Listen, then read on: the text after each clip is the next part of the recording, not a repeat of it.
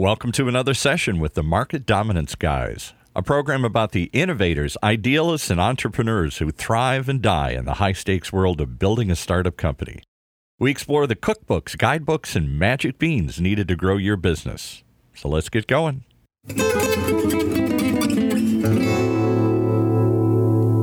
You're listening to the Market Dominance Guys with your hosts, Chris Beall of Connect and Sell and Corey Frank of Uncommon Pro.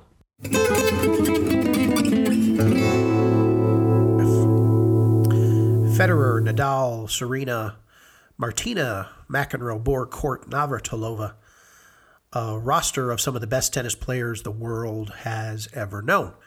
But I would add one more name to that esteemed list. Uh, her name is Esther Vergeer, because she may actually be the most dominant and successful tennis player that you may never have heard of. She won 148 career titles 48 Grand Slam in singles and, and in doubles, and uh, 23 year end championships to go along with her seven gold medals. And she did it all from a wheelchair. You see, Esther Vergeer used a wheelchair since she was eight years old when an operation to correct some hemorrhaging around her spinal cord left her a paraplegic. So she took up tennis shortly afterwards as a little girl and began to string together a list of titles that would be the envy of the tennis and of the sports world. From 2003 to retiring in 2013, Esther didn't lose a single game, not even one bad day. And in those 10 years, she won an impressive 120 consecutive tournaments that amounted to an unbelievable 470 consecutive matches. And over the course of all these matches, she lost only 18 sets and was pushed to a match point only once. Richard Krajicek, the 1996 Wimbledon champ, called her perhaps the most successful sports person of all time.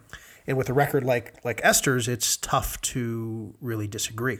And surviving in your market, especially in today's uncertain and volatile markets with the world's challenges of the coronavirus, means taking a lesson from Esther on how she approached her training and why she thrived and why she won. You see, it's not about the 10x rule or playing full tilt at all times. It's simply about 1%. Can you be 1% better than the market or 1% better than your competition or 1% better than yourself?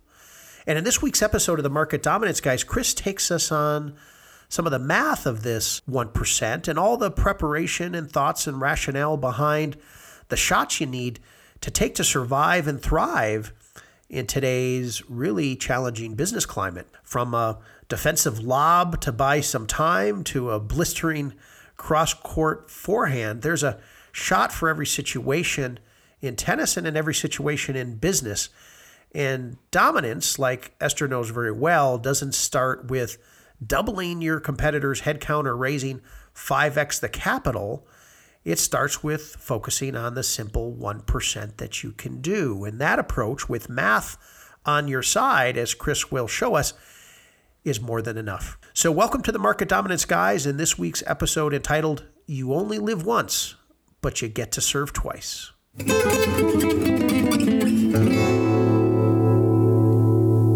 Well, the, the answer to your deeper question is how do others measure their success or lack thereof in their first two or three years of starting a business? They only measure their success against themselves, right? Most of the time. Yep. Right. And maybe their Alexa rank or who knows, whatever it is, any goofy arbitrary marketing stats. And I don't start out of the gates knowing where the goal line is, oftentimes. I do only in respect to what my financials are that I gave to the board. Yep. That's the goal line. But that's not that's a faux goal line. That's not the real goal line. Right? And that's what I think what's so powerful about what your premise is here. Is why isn't people asking about this? Is why are they being so myopic about their own business or about their own goals as opposed to missing an entire part of the equation, which is what is the market telling you what your goals really should be. You may pat yourself on the back for hitting 12.5% growth for the year and throwing off 10%. When the reality is, is that you have three or four or five other competitors right, that are actively taking market share that you are missing out on because you were so focused on yourself versus the market as a whole. Yeah, that's interesting. I saw a presentation the other day. I think it was at the Sage Mountain Big Exit Conference that basically said the only thing that counts, it wasn't the Big Exit Conference, it was actually at an Alliance of CEOs meeting. And I have to look up who the guy is, but he made a really strong point, which is relative growth, growth rates relative to the competitors for the same customers, which means the same market, are ultimately what determines valuation. That's it, because it's a compounding effect. Your cohorts versus their cohorts. exactly, exactly. Because it's a zero sum game. That's actually something that I brought out, and I'm trying to figure out what to do with this stuff. I have two, maybe three long, long, long recordings that I did solo while out trotting around. Like I took a 17 mile run the other day in Seattle and recorded this almost the entire run. I recorded. Oh, that's awesome. You know, some stuff, right? And what I was trying to do was to start at the beginning of the book and get to the real fundamentals. And I didn't know what they were, so they had to evolve as I was trotting along. This wasn't an exposition, this was an exploration. But what came out of the exploration was a core concept that we haven't hit on yet. And it's the concept of, or maybe we have, but I really went deep on it. It's like, this is why this stuff works, so to speak, or why almost everything doesn't work. Mm-hmm. I made the distinction between two different kinds of games. The games like tennis and chess that are pure zero sum games. And if you're a little bit better than your opponent, you make them a little bit worse. If I'm better than you or you're better than me, let's have you be better than me at tennis. Not in some general sense. We're going to go skill by skill. So your service percentage is 1% higher. Your service placement is 1% better. Your serve speed is 1% higher. Your getting the ball in play is 1% higher on a return. Your ability to hit the down the line forehand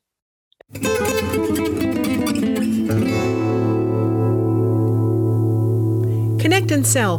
Welcome to the end of dialing as you know it. Connect and Sell allows your sales reps to talk to more decision makers in 90 minutes than they would in a week or more of conventional dialing. Your reps can finally be 100% focused on selling since all of their CRM data entry and follow up scheduling is fully automated within Connect and Sell's powerful platform. Your team's effectiveness will skyrocket by using Connect and Sell's teleprompter capability, as they'll know exactly what to say during critical conversations. So come on, give your fingers a rest with Connect and Sell. Visit connectandsell.com.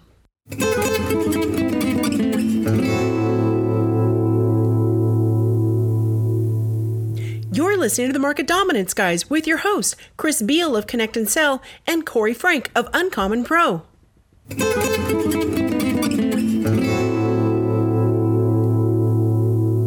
100 matches. You're going to win 98 of them. I'm going to win two.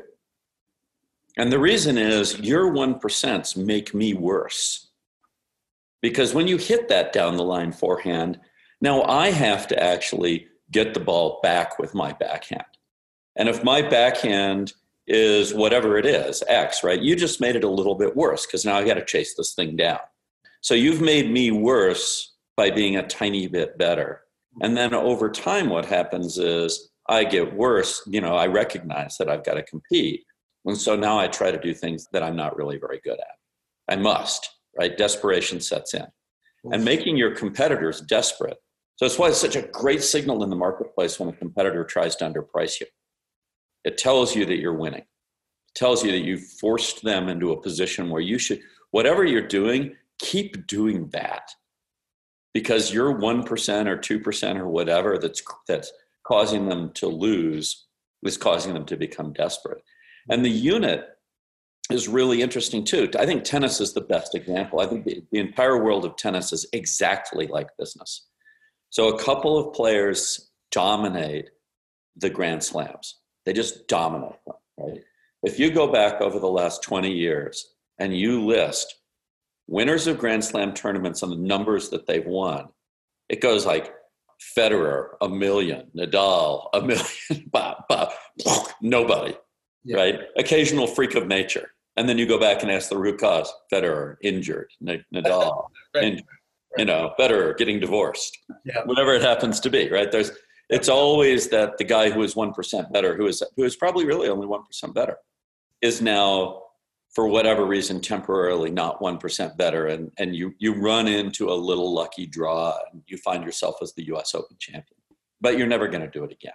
In golf it's very different. The other players have no impact on you whatsoever other than if you get behind the last nine holes of sunday you might start to do desperate things. That's the only place it converges. Golf's not a zero sum game. Everybody can score everybody has it you know the, the course is the course. Yeah you know morning might be a little easier the afternoon wind or something else like that but the course is the course. But in tennis we play competitively and we play a lot of points. That's again where it's like sales. In sales we play a lot of points. We have a lot of meetings. We have a lot of conversations. We have a lot of opportunities to choose our shot. Am i going to go after this one or this one we can allocate our time the same way as in tennis. When I'm running down a four in, in my forehand corner going to the right, I have three categories of shots I can choose from. That's like I have three different kinds of prospects I can go after. I can try to hit that down the line passing shot. I can try to put something deep in the corner cross court, my safest shot if if my opponent's staying back because uh, you know if i think i've got to recover and get back to the center of the court i want time and i want the longest possible distance on the other side of the net and i want the lowest point of the net. That combination says hit this cross court shot. Or if my opponent's coming in i recognize that situation and i might decide hey you know i'm too far out of position to do anything but hit a little defensive lob. And so i make my choice. That's like choosing what prospects do i go after in the marketplace. It's yeah. very very similar and my chances of success depend on the kind of prospect that I pick. I can choose to go after the big whale and see if I can take some share with one deal. Mm-hmm. I can say, no, I'm a little bit out of position. I'll go and get this easier mid market play where they've already expressed some interest. Yeah. Know, or I can hit the defensive lob. I can just live off my inbounds, see what happens if I go after my inbounds for a while. But I have my choices, right? But if the other guy is a tiny bit better than me, my choices keep shrinking mm-hmm. his choices keep growing. And mm-hmm. over time, and it's not the accumulation of points, it's the fact that we get two points, they're called matches, where that's the market, where we win or lose. And once we've won the match, it's over. We have the position, we move forward in the tournament. The other guy's out. So when we dominate a market, we move forward. We get to go try to dominate another market. And when we when we lose, it's bad because now we got to go enter another tournament. We have to go figure out what's wrong with our game. We have to decide if we want to keep playing professional tennis or become a coach or a commentator. This is actually what happens with businesses, right? All these other options open up in the face of failure. But that tiny fraction of being better, when it's just amped and ramped, allows dominance not sometimes, but effectively every time. And that's why professional tennis records look like they do. They don't look like anything else in the world. It's not the tournaments that are won that's interesting, it's the match records. Mm-hmm. If you look at the match records of Federer, of Nadal, those kind of people, of Serena Williams, their match records are absurd. If you took those match records into golf, it'd be nutty. You know, Tiger Woods at this point would have run 130 majors. But you can't do that in golf because you can't make the other person worse. That's the deep math behind this. The, the linear math, like, and therefore, what do I need to do, is actually a consequence of how markets behave. That's like, what do I need to do in order to win a tennis match? Well, I sure better get my first serve in. That would be a bad idea not to get my first serve in, but it's got to have a, you know, it's got to have pace and placement, but it doesn't have to be perfect because I'm at a huge disadvantage if I don't get my first serve. It's the number one thing that causes folks to lose tennis matches. You lose your serve because you don't, you know, your percentage of first serves is too low. It's actually a flow rate, like it's how many first serves do I get in per unit point that I play. It's like it's like a conversion rate. So I have to do that. I have no choice. I can't go to zero. When somebody says the quality versus quantity thing, I always think, well, wait a second. Like, if you were playing tennis, are you saying the quality of your serve has to be so high you'd be willing to accept the probability of actually having it happen go to zero? And then you're going to sit on your quality laurels of the one perfect serve that you didn't make? You know, zero is a bad number, man. When you multiply it by other numbers, you get zero. you have to actually have volume because if you don't have volume, you have nothing statistical going on at all. You're just relying on luck. Without volume, all we have is luck. And if you have volume without skill, you have the amplify suck. And so uh, that's what's a good topic for another time as well. Yes, that's the pity pat serve, right? Even though you're better off with the pity pat serve than you are with the perfect serve that never went in. Yeah. Some percentage of those, your opponent is not going to be able to do well, right? Yeah. Just because they have to execute now. Yeah. And their execution has some probability of failure. But there's somewhere in there where it's enough. Enough in a market is I have discovery meetings with 60% of the market over three years. Three years is like three sets. Mm-hmm. It's like that's what's going on. Is I got three sets. I've got to do something in those three sets. What do I have to do? Well, I know one thing I have to do. I've got to engage in real points that are played out so that if I'm better, I have a shot. Yeah. If I'm not better, I got to find out sooner rather than later because I got to go get my coach and go to the practice court and we got to get some film going. We got to find out where is it that I'm 1% less where I need to be 1% better. Mm-hmm. That's really what I'm looking for. So the, the insight from thinking this through and talking to myself about it was the deep math is very nonlinear. The linear math is I need to talk to 60% in discovery meetings. How do I do that? Well, I have to have a certain number of conversations, 20, in order to get a discovery meeting. Okay, well, the math behind that is linear. Oh, I have to have a certain number of dials, navigated dials, to get a conversation. So I know roughly if I take 400 and I multiply it by 60% of my market, that's approximately how many dials I'm going to have to have in order to get all those discovery meetings. That's just linear, right? Anybody can do that math. That's like third grade math. I multiply a number times a number, and then I take that number and multiply it times another number. I'm done. That's how many fully navigated dials I need. Mm-hmm. How long will that take? Well, now I have a choice. How do I do it? I can do it with a telephone. Okay, so take that number and divide it by 42. That tells me how many man-days I'm going to need. I can do it with Connect and Sell. Take that number and divide it by a thousand. Now I know how many man-days I need. That's it. I mean, there isn't anything more to the math. We're done with all the math. It's not even like deep math. The deep math is in the runaway process. An avalanche can start with a pebble. A Small, small thing that you can do. I once started an avalanche accidentally, which fortunately didn't hurt anybody. And it was doing something I shouldn't have been doing the Monarch ski area in Colorado. I went out of bounds on my cross country skis, way up high on the mountain that overlooks Highway 50. And I'm out there on the slope, and everything's nice and peaceful and quiet. I remember hearing a chickadee in the middle of winter. Chickadee, dee, dee, mountain chickadee. I thought, how peaceful. and then there was a sound. Kind of sounded like, I don't know, if you were to get kicked in the gut, it sounded like that, that sound. And it was just cup crystals underneath me breaking loose. You know, there was a layer in the snow, probably about this deep, that was made of these little domes that made of ice. And they're very delicate and they're very beautiful. And they're not very strong. And when they start to collapse, all the ones around them get feel it and they get weak and they collapse. And then boom, the whole slope goes down and then it fractures right below my skis and I mean right below, like two inches below my left ski. I'm facing the right on the slope. Oh. And then this thing starts to happen. And by the time the thing is going, we have an airborne powder snow avalanche that covers some large amount of room. It's probably moving 120 miles an hour and goes down. Covers Highway 50 and thank God doesn't bury anybody. No cars at that moment. I'm up there going, oh my God, what have I done? Right? Well, what had I done? I'd initiated a cascade. And in the world of mathematics, real life, there are cascades.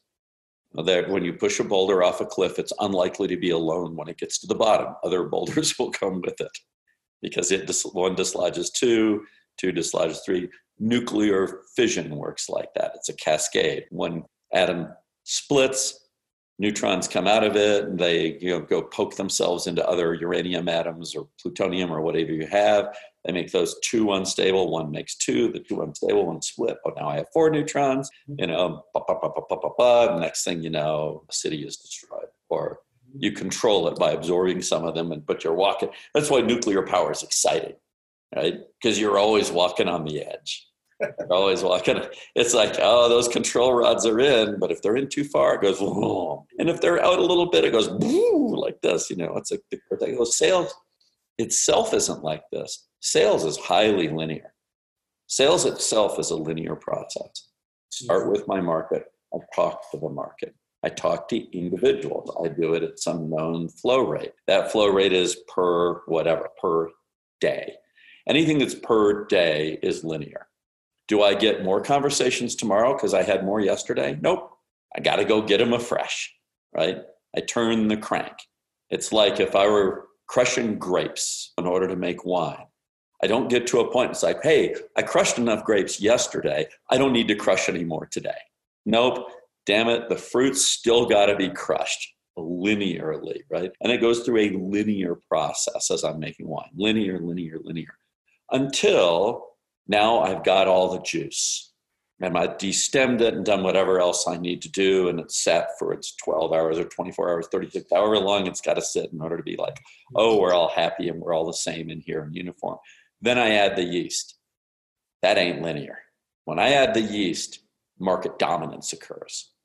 The yeast dominates that market. Whatever other little organisms are in there trying to play, the yeast goes, nah, I got a little quicker game here, right? Yeah it knows how to make more yeast based on how much yeast has already been made by the making of yeast by the eating of the sugar. I know, yeah, there's a byproduct called alcohol and a bunch of other things that come out of it, but it's a runaway. And if you watch that graph, you know, this is what people, everybody uses the phrase exponential. They have no idea what it means.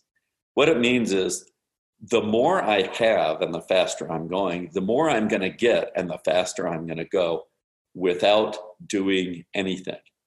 That is, it's built into the process itself that it behaves like this. And nothing in sales behaves like this. Not one thing behaves like this. But market dominance behaves like this. Yeah. Market dominance is not the consequence of the linear X in sales per se. It's a consequence of how markets work. Markets work by a, a process that says if you win one, your opponent is weaker across all future games you're going to play. Today's show is also brought to you by UncommonPro.com. Selling a big idea to a skeptical customer or investor is one of the hardest jobs in business. So, when it's really time to go big, you need an uncommon methodology to convince others that your ideas will truly change their world. Through a modern and innovative sales and scripting toolset, we offer a guiding hand to ambitious leaders in their quest to reach market dominance. It's time to get uncommon with uncommonpro.com. Never miss an episode. Go to any of your favorite podcast venues and search for Market Dominance Guys or go to marketdominanceguys.com and subscribe.